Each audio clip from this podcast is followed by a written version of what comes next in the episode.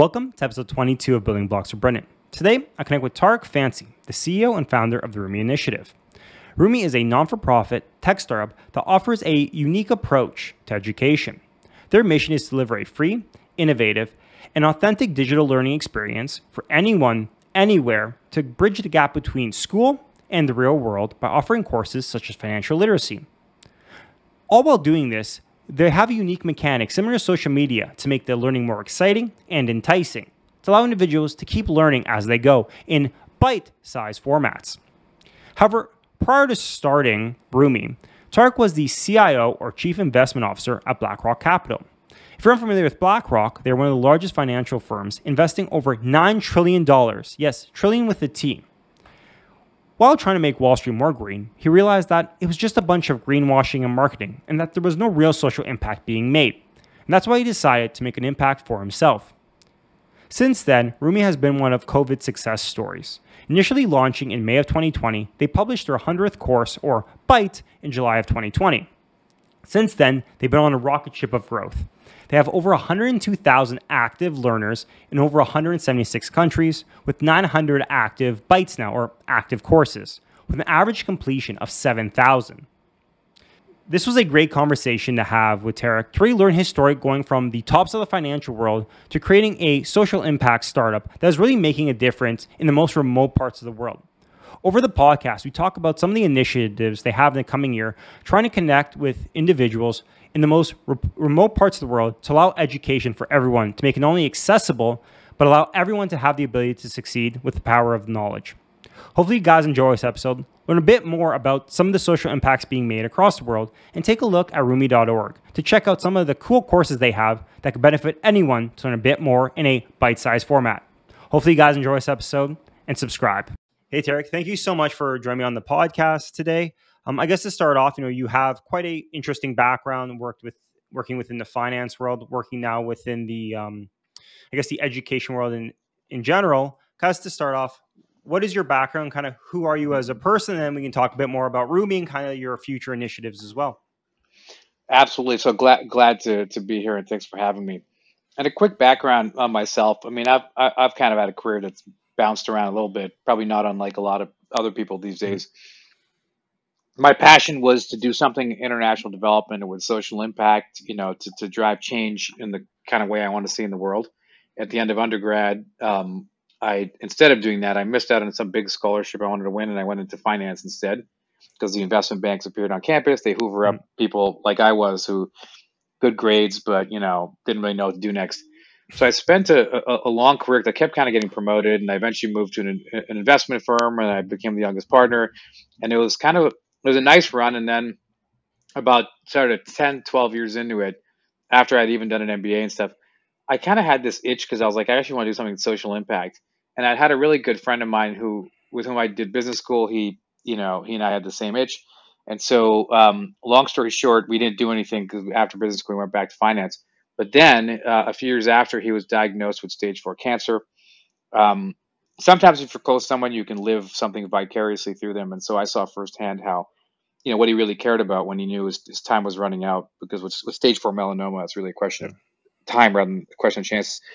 That led to me founding Rumie, uh, which uh, makes learning easy and fun through technology, and began doing work to bring free learning even to as far flung places as Syrian refugee camps for girls and women in Afghanistan, like just uh, also all across North America grew it quite a bit um, and had some great success. And then that lured me back into that kind of got me back into the finance game because every big bank was saying, "Oh, we want to do impact investing and sustainable investing and responsible." And I found this myself in this position of kind of understanding both sides of it. And so I, in 2018, became uh, BlackRock's first ever chief investment officer for sustainable investing globally. Uh, BlackRock is the largest asset manager in the world and I think in history they have nine trillion dollars under mm-hmm. management mm-hmm. with a with a T. So very very big and very very powerful of the biggest of the you know the heavyweights sitting in New York or globally. Um, and I went in and did it for close to two years and came to the conclusion that frankly most of what Wall Street is doing is greenwashing. Mm-hmm. And I say that you know as a former investor who was trained in it, went back into the system, understood how to do social impact and financial you know profits, and found that um, you know, it wasn't a win-win, right? It, there was a win for finance, and they were clearly making money off it, but nothing underneath was really changing in the system. And so I went public earlier this year arguing that, um, uh, you know, that that this is greenwashing, and it's actually dangerous because it's wasting valuable time. We have to address climate change and other issues. And so since I've left, I'm back at Rumie and and uh, and have been driving a new micro learning initiative throughout the pandemic. So a lot of stuff going on. Those two kind of connect they'll dovetail in the end. But yeah, that's a, hopefully a, a bit of a spiel of who I am. And I mean, that's such an interesting story. And like you said, like many others, quite a bit jumping around, but at the end of the day, a pretty consistent story. Or when you zoom out by 10,000 feet, it seems like it makes sense, but the day to day can always be uh, quite wild.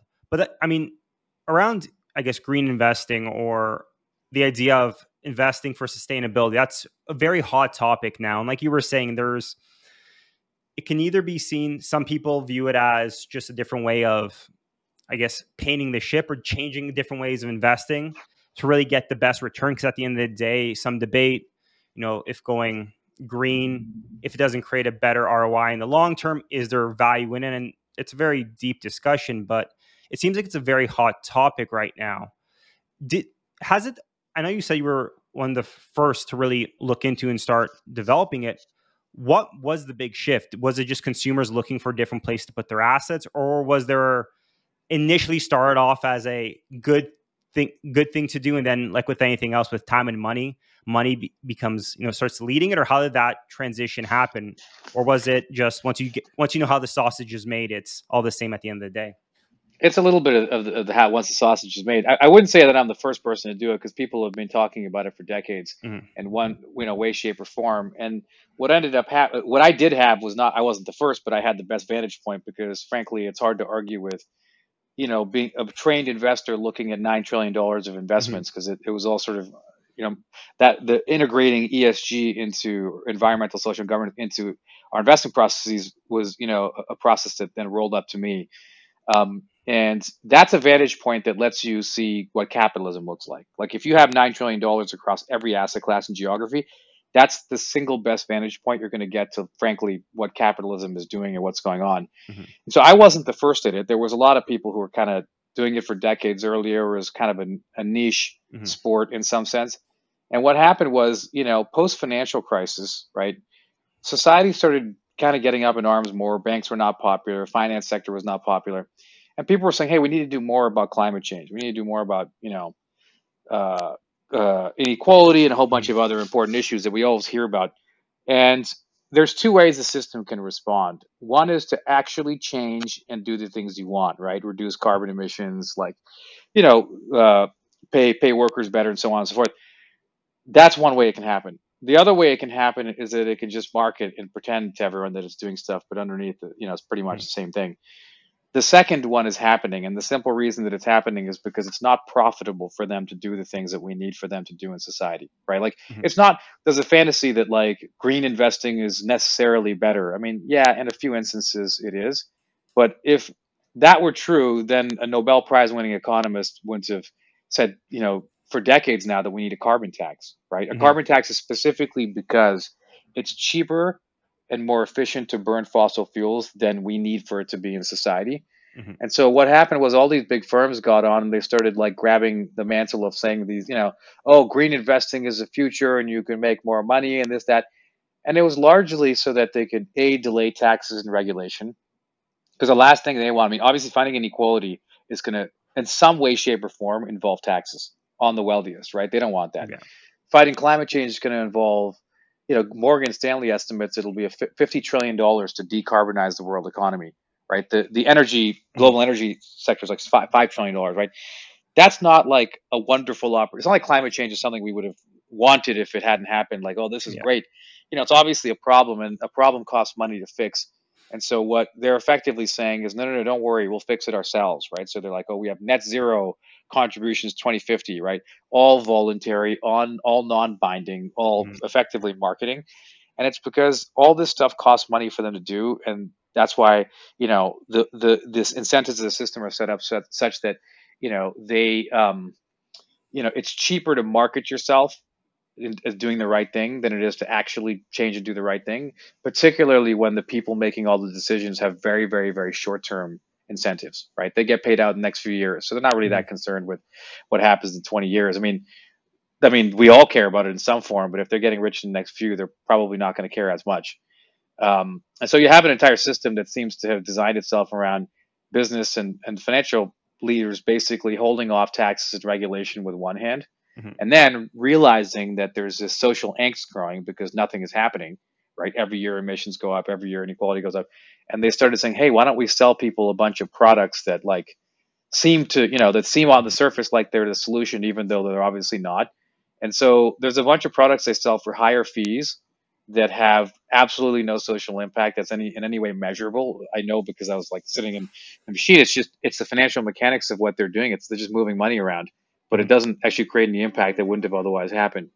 But you know they they have an incentive to sell this stuff because these days if nothing's regulated, every business has an incentive to say that what they're doing is green, right? I mean, frankly, it'd be crazy not to, right? If everybody else is saying they're green and no one's policing it and all the consumers are like we want more green stuff then everybody ends up saying it and i like what you said there it was like a, a problem costs money to fix it's it always like how you said it always sounds like this green problem is almost a can be marketed as a better solution or a way to, to make more money but at the end of the day you have to fix things and I, I, th- I mean it's fair to say i would assume that no one purposely pollutes because it costs more money. It's because it's cheaper to do so. And eh, kind of wherever the path of least resistance is, is what happens where it follows. Um, and especially how you're saying with the marketing green products, with whatever consumers want, people package up and sell it, even if there is minimal impact. Um, it just sounds better as an investor or as an individual looking at it, saying, "Oh, I'm making a smarter choice. How my choices are impacting the world." that is too many ste- steps of separation away from me. But I feel good for at least saying I'm doing the right thing. Um, and I mean, you always look back at it. It's always hard to really, unless you spend the time looking, it's always easier just to sell to the masses with a. I always remember the same thing with like the gluten free broccoli. Broccoli is always gluten free. Yeah, you exactly. market it as gluten free broccoli, and people are like, "Oh, I'm making a healthier decision," not really realizing that it makes zero Im- difference or impact. It's just a sticker you're adding onto the same product. So you work within the financial world, you see that it's not, you know, the view from the top is not what it seems. There's, it's not as clear. The impact isn't as, isn't as large as you thought you could you could make uh, within the environment. Now, when you were working with Rumie, you initially started a few years ago, and you were working alongside it was the idea always to transition to a full time, or was one of those things as the business grew, you realized, hey, this is start kind of passion you started to develop more and more? It's a good question. For Rumie, I, I uh, plunged into it 100% in the mm-hmm. beginning. Mm-hmm. So I, I, stepped back for a few years to the board, and someone else took over CEO while I was at BlackRock because I'd obviously gone back to finance, and it was like you know 90 hours a week of like just crunching it out. Yeah. Um, but but um, at the beginning when i did Rumie, i did go head first in and, and just dive mm-hmm. into it because you know i think that there's often like there's you know a lot of people will do sort of charitable initiatives on the side right? They'll say oh, i mm-hmm. want to raise money for a school in blah blah blah country. That's all well and good. I mean that's great and it, it helps you know Im- create impact that otherwise wouldn't have happened. But rumie was a bit different because we weren't like just trying to you know, raise a few bucks and send it somewhere. Like mm-hmm. there's a lot of charities that do what I call fundraising and redistribution. We weren't that because we thought, I mean, someone wants to raise a dollar and send it to Kenya, like, that's fantastic. But we were kind of more around the innovation. We were mm-hmm. saying, listen, there's never going to be enough money to send. So how do we take a dollar and use technology to make it give a hundred dollars of value? And there was an opportunity there because in you know, the last sort of 10, 20 years, mobile phones have sprung up all around the world and they're connecting people who were previously unconnected. So if you're in a rural part of, you know, the US or mm-hmm. you're mm-hmm. in, you know, some rural part of Kenya or Afghanistan or, you know, an indigenous community in Canada, whatever it is, um, you often don't have all the tools and the connection all to be able to mm-hmm. take advantage of um, the free digital learning revolution right? Because um, all the data shows that there's all these great free learning tools, but it actually seems to increase inequalities in many cases because it, you know, the benefits only accrue to the wealthiest, right? Oh, the, the the less, yeah, the less affluence. It's not that they lose; they just don't get any gain out of it, and so yeah. and so the gap grows.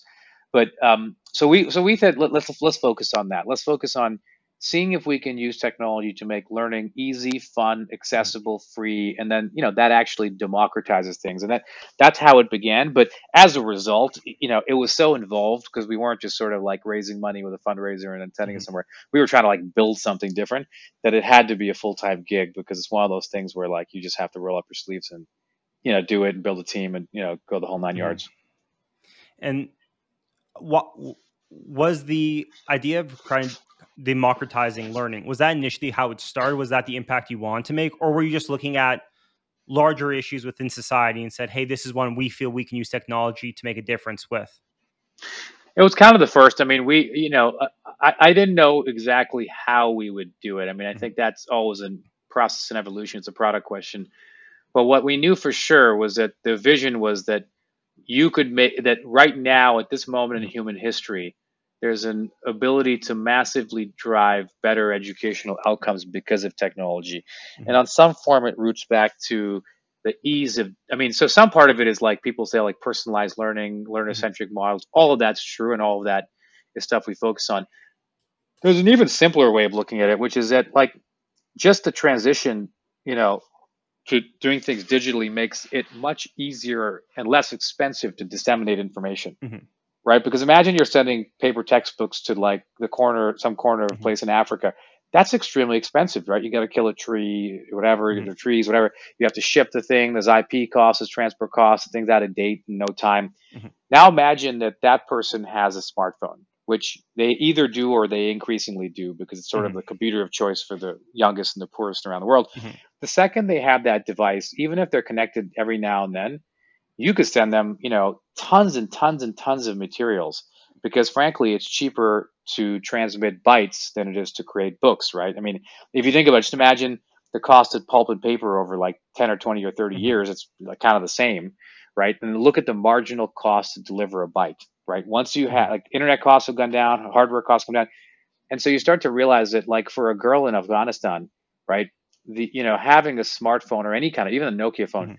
it's a lifeline, right? So, and it's a lifeline not just to to you know communications, but also to learning if it can be packaged and delivered to them in the right Mhm. way. And so, as an example, we're doing we're doing programs right now with the largest mobile operator in Afghanistan, and it's actually around bringing the micro learning that we've pioneered, Mhm. particularly in the pandemic over the last Mhm. year, bringing a fully localized version in Dari and Pashto Mhm. um, to communities there, and it happens to be now ha- you know rolling out just as Mhm. unfortunately the country is becoming more unstable, right? And that's why it's so much more important because you know if people can't if the Taliban take over, girls can't go to school again, right? So Mhm. technology becomes that much more important.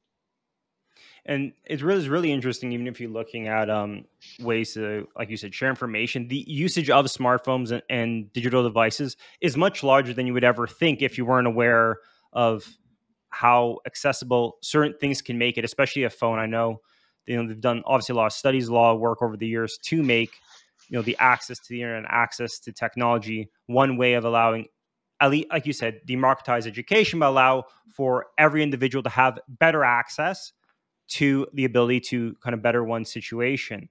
Now, one thing, especially with Rumie, that is really interesting is the idea of having that, you know, the bite size edu- education. A lot, lot of time, I think I remember seeing the videos where, or the content is quite shorter in nature, which is I like that when you're talking, we're talking about bits and bytes and bite size as well. All those, um, you know, uh, word, just words that sound nice together and having everything easily to in, ingest or digest. How was that always the plan to have a smaller learnings and then individuals can do multiple, or how did that come to be? What? No, it evolved because we realized there was a better way to drive impact. And so what originally happened was in the early days we had um, you know we, we were working in some communities where the, people didn't have a device yet because this is we Mhm. started in 2013 and Mhm. so e- even in the last eight years obviously things move fast. So at the very beginning so people didn't have a device and we wanted to test it in actually the most difficult places in the world. Mhm. So we weren't like doing it in you know a, a, rich city in an urban center. We were doing it in like emerging markets and Mhm. rural areas, and so you know where, where frankly you could drive the most impact as a starting point because ev- e- everyone has equal potential, right? But those are the one Mhm. communities where they're the most deprived, and so they don't get to realize their potential in the same way. So we um, started working there, and we had a low cost device because people needed some hardware to use. So we worked with a manufacturer in China. We basically um, it was just a basic um, Android tablet, and we you know had it so you could load a bunch of free learning content. It works offline. And what's interesting is as we evolved, of course, we you know got rid of the hardware option because people had their own, and so that's great. You know, you can just you know they, anyone can use it. But what's interesting is at some point we moved from a device that was locked down. It was like our software, and you could only do learning stuff on it to saying, oh, this is an app. Now you can just put it on your phone next to everything else and, and use it as much as you want. And it was amazing because we saw in there this massive change in the data where basically you used to see a massive drop off. But if you're locked on to only doing learning content on a device, people will spend a lot of time doing it. Uh, the second that you opened it up and it was on a device with a whole bunch of other things, the usage went down because their their attention and time was getting hacked away by other mm-hmm. applications, mm-hmm. and in particular social media we found social media like you know it's addictive right i don't know if you've seen that documentary the social dilemma mm-hmm. Uh, on netflix it you know became popular you know last year around showing mm-hmm. in depth how they're using the data to like hack your brain so that you you know you you, you want to get a dopamine rush mm-hmm. and you and what you know what happens is people go and use it for short periods of time right instagram the average usage time is six minutes but it adds up to hours and hours a day and um, and so we started realizing very early that the key for doing digital education was not just quality, it was engagement. Mm-hmm. And so think of it this way. If you're if you're in a classroom, you're you're going through a 60 minute lecture and then 7 minutes into it you're like, "Wow, this is really boring." You can't really leave, right? Like, you know what I mean? You can't pick out your phone because the teacher's going to see you. You can't just walk out or climb out of the window, right? Like the social pressure and stuff and so you're kind of stuck there. And so if that's the product you're delivering, right? That lecture in a mm-hmm. classroom, you don't have to be very engaging because people don't have anywhere to go. Yeah. What you know, what, what's funny is that everybody learned in the pandemic, especially in the education space, what we had already kind of seen coming from our experiences, which is that if you then take that kid and you say, oh, well, you're stuck at home because there's a pandemic, so we're going to take the 60 minute lecture, we're going to put it online, and now you can sit in your bedroom, take out your phone, and watch, you know, that lecture.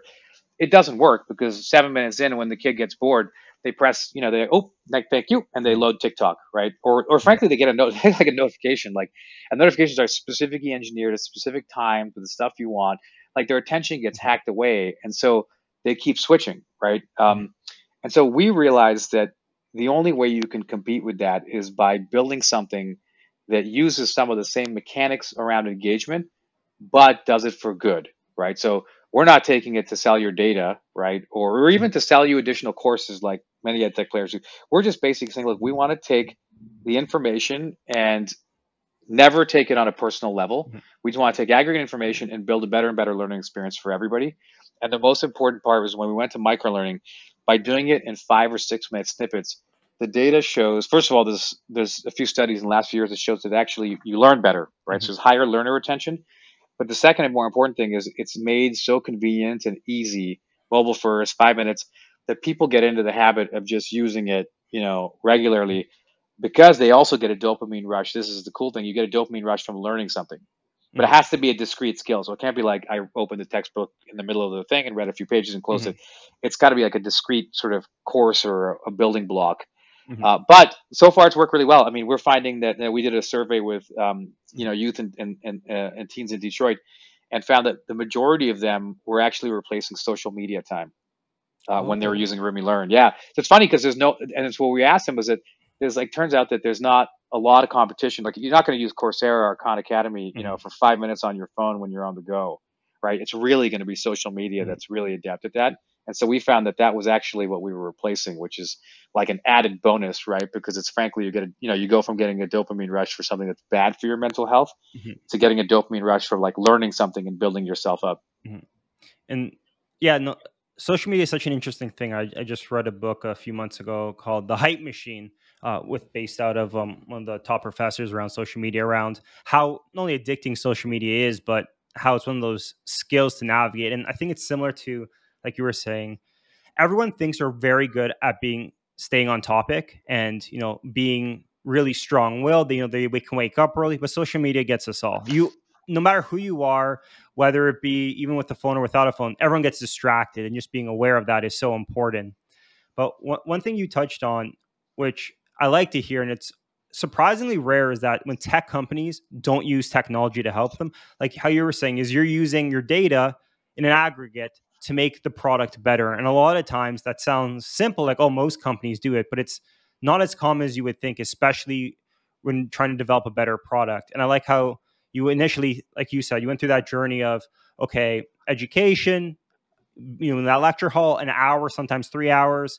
We're going to copy that. Oh, okay. We realize that, like you said, social media is taking the time. How can we make more not only manageable to consume, but also more beneficial for the individual to not only learn, but to enjoy learning. I think that's one of the challenging things, um, especially over the pandemic, we've seen for a lot of even young students going online was that the content wasn't built for an online platform. There wasn't the knowledge of the different medium to get the information through didn't fit. The in classroom versus out of classroom experience is dramatically different, and the content has to change.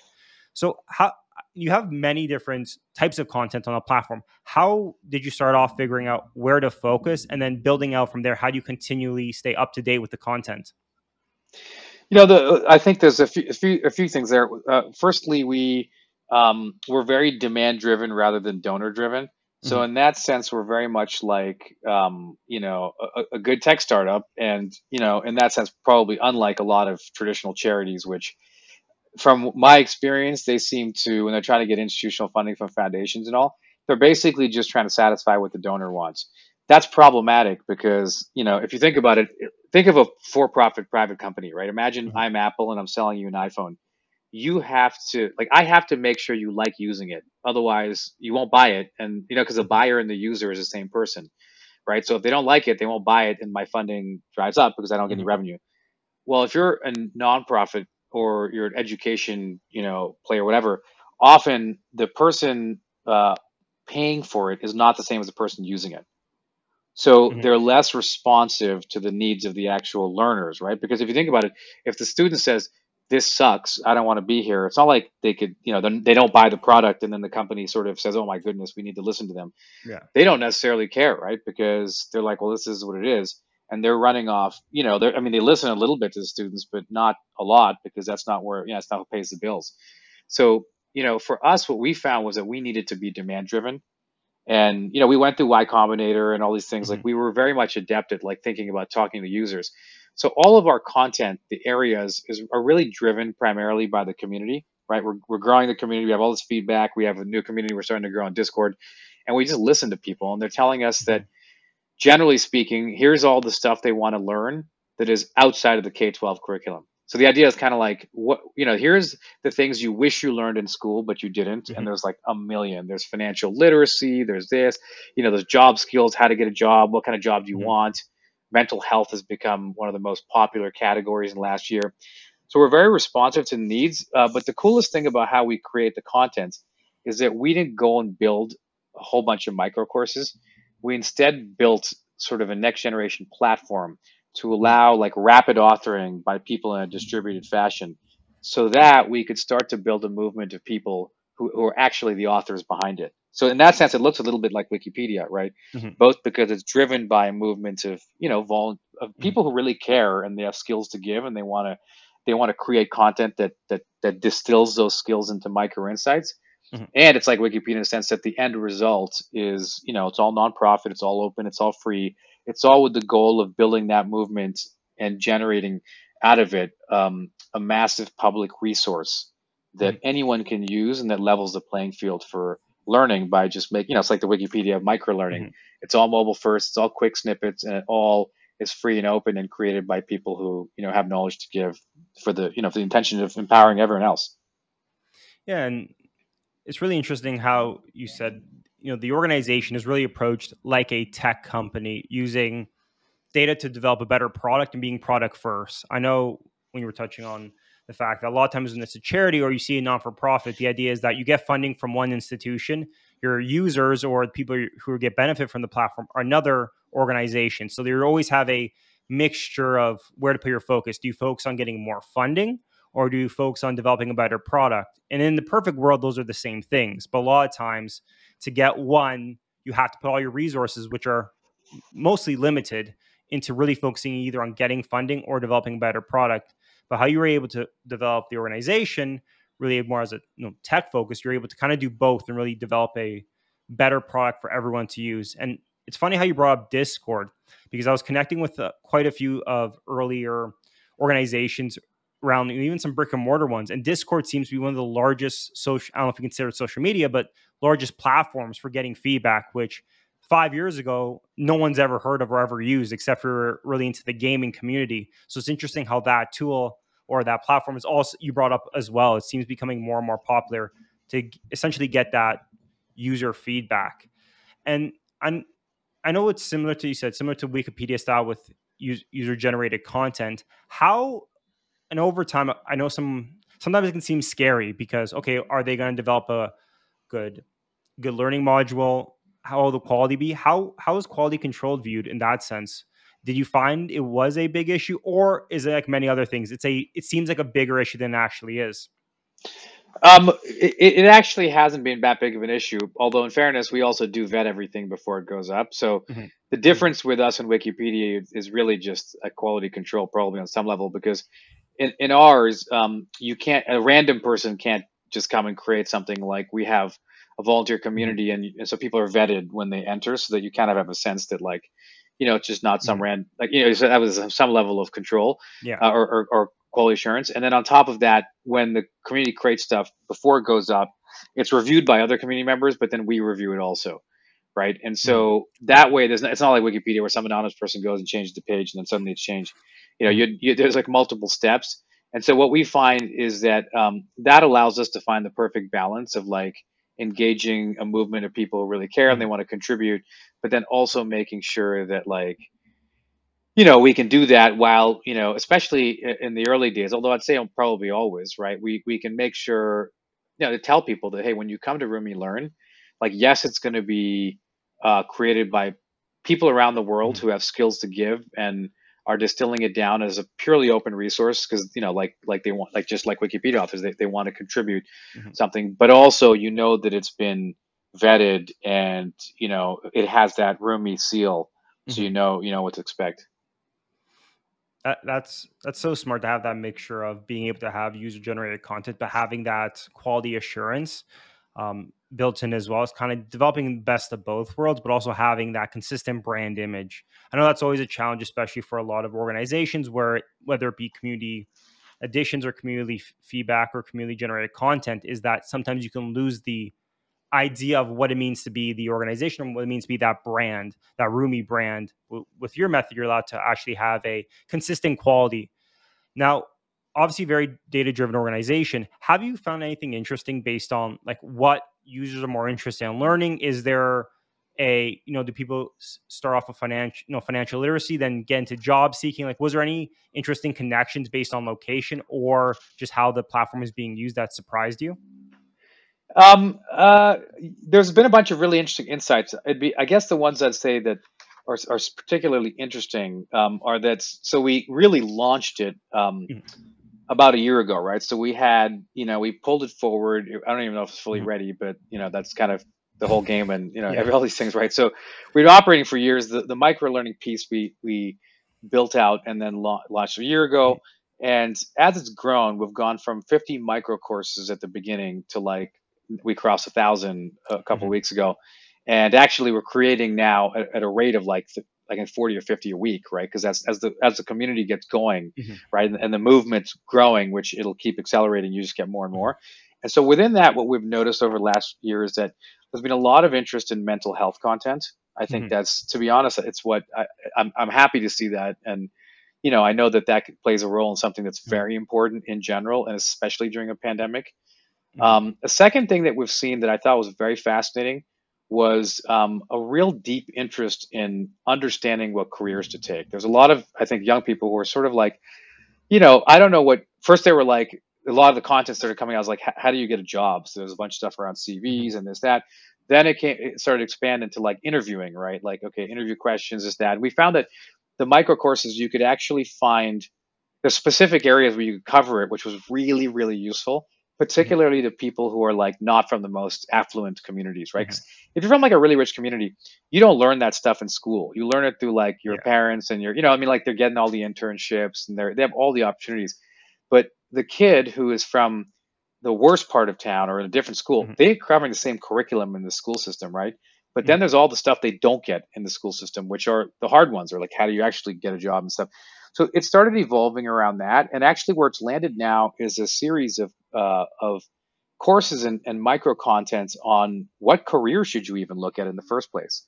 And that was really interesting to me because what everyone was thinking, they're like, oh, you can just do all these things for free online. Like you can go and learn coding and you can mm-hmm. take this Coursera course, blah, blah.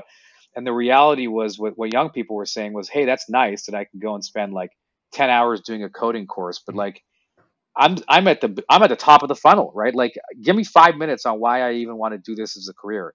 And so mm-hmm. we started creating all those courses and it's like everything from like, do I want to be an arborist to, you know, do I want to be a coder? Do I want to be this, that? And it's not as simple as saying like everybody should be a coder. Everybody wants to be a coder. You know what I mean? Like, like people say that, and it's like, give me a break. Like that, that's not going to work. Just, I mean, yeah, we, we probably need more than we had, you know, more in 20 years than we had 20 years ago. But like, that's not the only thing. We mm-hmm. need that's the only, not the only thing people want to do. And so a lot of folks were basically at the discovery level, right? And so mm-hmm. that was really fascinating to me because that whole series of micro courses came directly out of this demand to mm-hmm. saying, hey, you know, I, I, just need to figure out what, like a little bit around the different areas before I can even dig in deeper and start to spend more time on involved non micro learning experiences. And that's really interesting. I touched upon the fact that, like, no matter your affluent level, especially in the city, maybe the curriculum is very similar, but what you learn at home is really where the big difference is. I know there's a lot of studies where the biggest difference between a you know so-called wealthy child and a not so wealthy child was the fact that when they went home, the family would help them over the summer stay up to date with their learnings, you know, take the extra time to help them with their homework, develop those skills over the summer. So when they came back for grade four, five, or six, they didn't you know, degrade. They were at the same level. Where less affluent families, that's where a lot of the learning was lost. And that's actually what ended up happening was putting individuals behind when it came to universities and other programs as well, um, which is always interesting because you would think, oh, it's a quality of education, and that does matter. But a lot of times, it's the family, like you said, your social up- upbringing that can make a really big difference, especially with the internships and access to career opportunities. So by the time you are looking for your your first career, one individual may have had five internships, talk to people in all these different industries. They have a strong idea, but others might never have had those opportunities and I like how you said everyone wants to be a programmer. It reminds me of when I went, went to business school. Every time you go in, they say, "Do you want to do? A, do you want to be in consulting or do you want to be in finance?" And I'm and if you say neither, they say, "Well, those are the two programs that pay the most, so that's why you're going to business school to get those. So it makes our school look better." Um, yep. And I think it's the same thing with you know, in any individual is sure it's easy. There's a lot of free resources online to become a programmer to learn these skills. But if you don't know what it's about, you don't know what the industry is about or what the job's about, that's a big commitment to take just to figure out maybe programming isn't the skill for you or an industry you'd be interested in. So I kind of find it interesting how your users, it's almost you can see their life cycle in the sense that, you know, interested in skills, how to apply to a job, how to write a resume, how to then get an interview, what careers to look at. It's almost a you can almost see the transition throughout the courses and programs to get to someone to get to that job and then maybe in a few years there'll be you know more financial literacy around okay how do i savings how do i do all these other life skills or business skills that weren't really taught within the education system have you found that any like any markets more interested i know you're you're over many different countries but have you found certain pockets more receptive to this type of learning, or have you seen over the board quite a large uptick in usage? There, there's a large uptick in usage across the board. I think what's interesting is that the stuff that we were doing in the early days mm-hmm. at Rumie was, um, you know, worked really well in uh, places where people were new to technology or there was no alternative, and so it created mm-hmm. a bunch of impact in that way, and was actually very popular and used a lot in emerging markets mm-hmm. and or, or, sort of you know even in, in rich countries, but then more in the mm-hmm. remote areas, the new the stuff around microlearning seems to be successful everywhere, right? So it mm-hmm. doesn't matter if you're even an affluent student sitting in you know downtown, let's say mm-hmm. Vancouver or whatever, mm-hmm. you're still as interested in it because it just seems to work for everyone. And so that's mm-hmm. so that like we're the micro learning engine, we're launching it, you know, um, you know in places around the world in different languages and so it really just seems to be kind of across the board where i would say it's particularly seems to have a lot of traction is is youth, right? So if you're 15 to 25, um, because the content also, besides being micro, really the our, our view wasn't to make it micro. Our view was to make it engaging, right? Mm-hmm. Like so that it's not just here's stuff you need, it's here's stuff you need and also you want, right? Yeah. Like it's kind of like watching the news. Like if you watch the news and you find it boring, but then you watch Jon Stewart or Trevor mm-hmm. Noah or John Oliver, it's like you're watching the news, but they're making it entertaining and they're parceling it out in a way that's enjoyable to watch. In some sense, that's a decent analogy for what we're doing with it. Because mm-hmm. besides being micro in length, we make sure to like incorporate like just this fun things as memes. There's mm-hmm. animated gifs. There's all kinds of things incorporated in there, in addition to it being short and quick and valuable because that's what kind of makes it fun, right? It, it has to be easy and fun, and then you'll mm-hmm. find that people start replacing social media time with something that you know is good for their mental health. Mm-hmm. And that's that's so true. I think a lot of times, no matter how good something is, no matter how good the book is, no matter how good a, a way of learning something is, if it's not entertaining and doesn't hold your attention, no one's ever going to do it it's I always compare it to like eating your vegetables as a child. Your parents said they're good for you, but no one likes to eat them because it's not an enjoyable experience. Um, until unless you eat Brussels sprouts. Apparently, as a child, no one likes Brussels sprouts, but when you get older, everyone enjoys Brussels sprouts.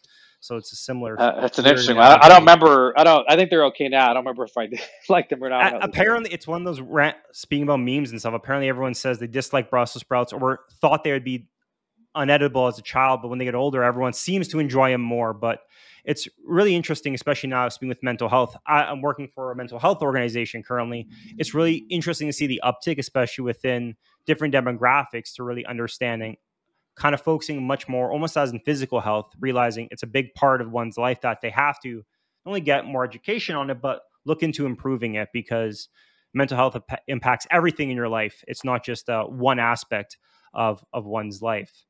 So absolutely. Going forward, I mean, a lot of success obviously during the pandemic. It's starting to grow all around the world. Is there, I guess, first off, how do you track success or what would you view success in your eyes? Is it number of hours used? Is it reach across the world? Is there a few KPIs or key metrics that you kind of wake up every morning to try to grow?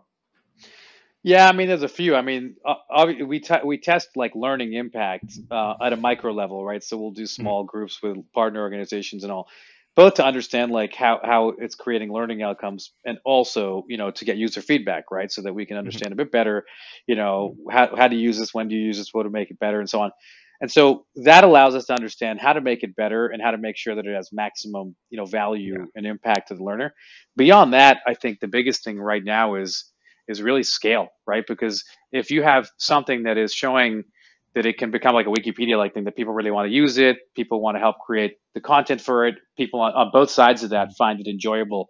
And it's kind of a, a win-win digital knowledge transfer. Mm-hmm. Then, um, you know, then to me, I think that the vision is like we we this is it's not about Rumie. It's more about a, a bigger movement, and that involves lots and lots of people like yourself and myself and mm-hmm. a whole bunch of others. Both to you know, some people will, will use the content and, and benefit from it. Some people will be content creators. Some people will just help disseminate and share it. But it's kind of like, you know, the early days of, of Wikipedia is, where, is, was really where the way I think about it is that like this is something now that like is starting to accelerate and scale and it cre- clearly creates a lot of value for everyone involved in it. So we just really want to build the movement as much as we can. Oh, and makes a lot of sense. I mean, scaling seems like to be very exciting, especially in the near future, as more and more bite-size, easily digestible information becomes a better way of learning, and more research comes out saying that it is more effective for individuals to retain more information. Um, what does the future hold? I know a lot of expanding, a lot of learning. Is there any, you know, product offerings you're looking to launch in the near future, or any different um, demographics or groups you're looking to expand the products to? Um, yeah, I mean, there's other ge- geographies. I think one of the big things we're also trying to do is to figure out how to work with companies that you know really care about making a difference mm-hmm. in their community. Because the one thing we've figured out is that a lot of the content areas that young people want are um, you know around job skills, right? I mean, that's our focus: mm-hmm. job, life, and career skills. A lot of those skills companies have and their employees have and the employees are often looking for ways to you know get involved. Um, mm-hmm. and so we've done a number of things with different companies where actually they did purely virtual volunteering uh, you know, mm-hmm. during the pandemic, and you know, safely from home, people could work in teams, you know, the whole kind of process we have of, of running workshops and all, mm-hmm. and they would distill their insights into micro courses that are aligned to their areas of expertise. So think about it this way: mm-hmm. all these companies, like they want to do volunteer work because you know it's it's good for morale, it connects them to the community, and so on. But they always end up doing it in a non-skills based way.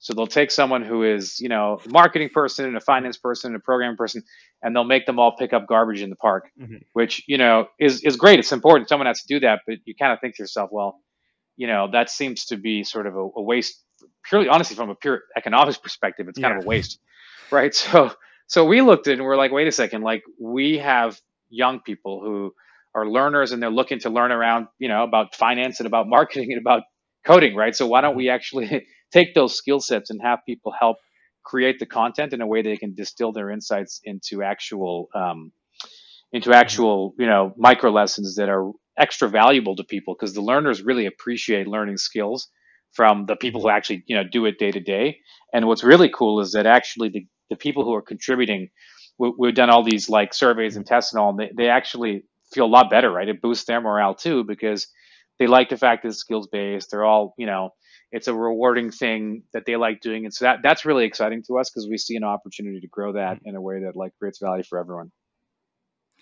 That's super interesting. I always i always found it inter- funny how, how you said is you'll have someone who might be a cfo cmo some of the greatest brains especially within marketing whether it be hiring and they're spending their time obviously there's a big impact like you said picking up garbage or helping out at a car wash or doing things like that but the without getting too economic or too finance focused the ROI on giving advice on you know how to grow in an industry or how to develop these skills to help you get the job would be such a larger impact. And I found it interesting how you said those individuals at the same time do enjoy sharing, giving their insights they've spent most of their career in life, spending 100 hour weeks to develop, kind of being able to disseminate that, that information to other individuals who are truly interested in learning more from them. That's... Yeah, absolutely. I mean, it's so much nicer to be able to share with mm-hmm. the world what you value about yourself and what you know the world values about you right mm-hmm. where, where you have some specific expertise that you know makes you kind of special because you spend a lot of time doing it and you know other people need it and you can you know you can contribute it to those who, who are looking to learn mm-hmm. i mean your story is truly interesting kind of going from the finance world which depending on who you talk to can be seen as negative or evil to almost a uh, I mean, much more non for profit focus and really a few a whole transition through a kind of having your eyes kind of seeing a bit of everything. I think that's one of the benefits of having individuals work with non for profits who have a corporate experience because at the end of the day, finance and having a way of sustaining a business financially is important. If there's no money to fund something or to get things moving, it's very hard to make any impact. Or having at least knowledge of that is truly important. But um, for individuals who are interested in Rumie, kind of getting involved and learning more about the program or kind of what the organization is doing, what's the best place for them to learn more? I think the first place that they they I would recommend people start is to go to rumie.org, do it on your phone or whatever whatever you're on, rumie.org, and just check out microlearning find a bite that you like and share it with someone, right? Because that's actually what I first started doing, and, and it's you know I don't I don't think I created the growth by doing yeah. this, but but I, I found it personally rewarding was that I found like a million different like tons of different bites I liked. Bites mm-hmm. are this micro courses. One of my favorite ones was uh, this micro course on the benefits of taking handwritten notes, and it's funny because I had gone to like mm. typing out every single note I would do, and then I'd heard kind of people starting to push back and say, well, actually, there's cognitive benefits of writing stuff down. Mm-hmm. And so this micro course had all that information in there, right? About, you know, really super mm-hmm. quick, but it made it super easy to understand. Like there are benefits to writing by hand because mm-hmm. for a bunch of reasons, people seem to retain the information, but like your mind remembers it better. And so mm-hmm. anyway, I really loved that bite. So I just pressed the button and started sharing it. You can share it to whatever you want. So I sent it through mm-hmm. WhatsApp to family members and then they got all excited and then they started finding their own they mm-hmm. liked. So I would tell people, check it out, find a bite that you like and share it with one person. And honestly, that's kind of like it's all open and free, right? So the more we mm-hmm. kind of do that, that that would be great. And the other thing is people can follow us on social. Uh, we're Rumie Learn, or I am at uh, I am so so fancy, which is because my last name's fancy and so fancy was taken. fancy was taken, so fancy taken, but so so I doubled down. So so fancy was open. So you know, if you follow us, we'll we'll share a lot more information. And one mm-hmm. of the areas we'll start sharing more information is actually on how the economic system works. So to tie back mm-hmm. the conversation to sustainability, mm-hmm. how do you create social change? Well, you have to empower people with knowledge so that so that they know not just that like we need to fight climate change, but like how do we actually do it, right? So that we're not in a world where everyone keeps talking about it and yet every year emissions go up. Mm-hmm. And so I'd seen inside the middle of the machine how it is not changing because we're not pulling the right levers, which for the most part, you know, relate heavily to to the need for government regulation.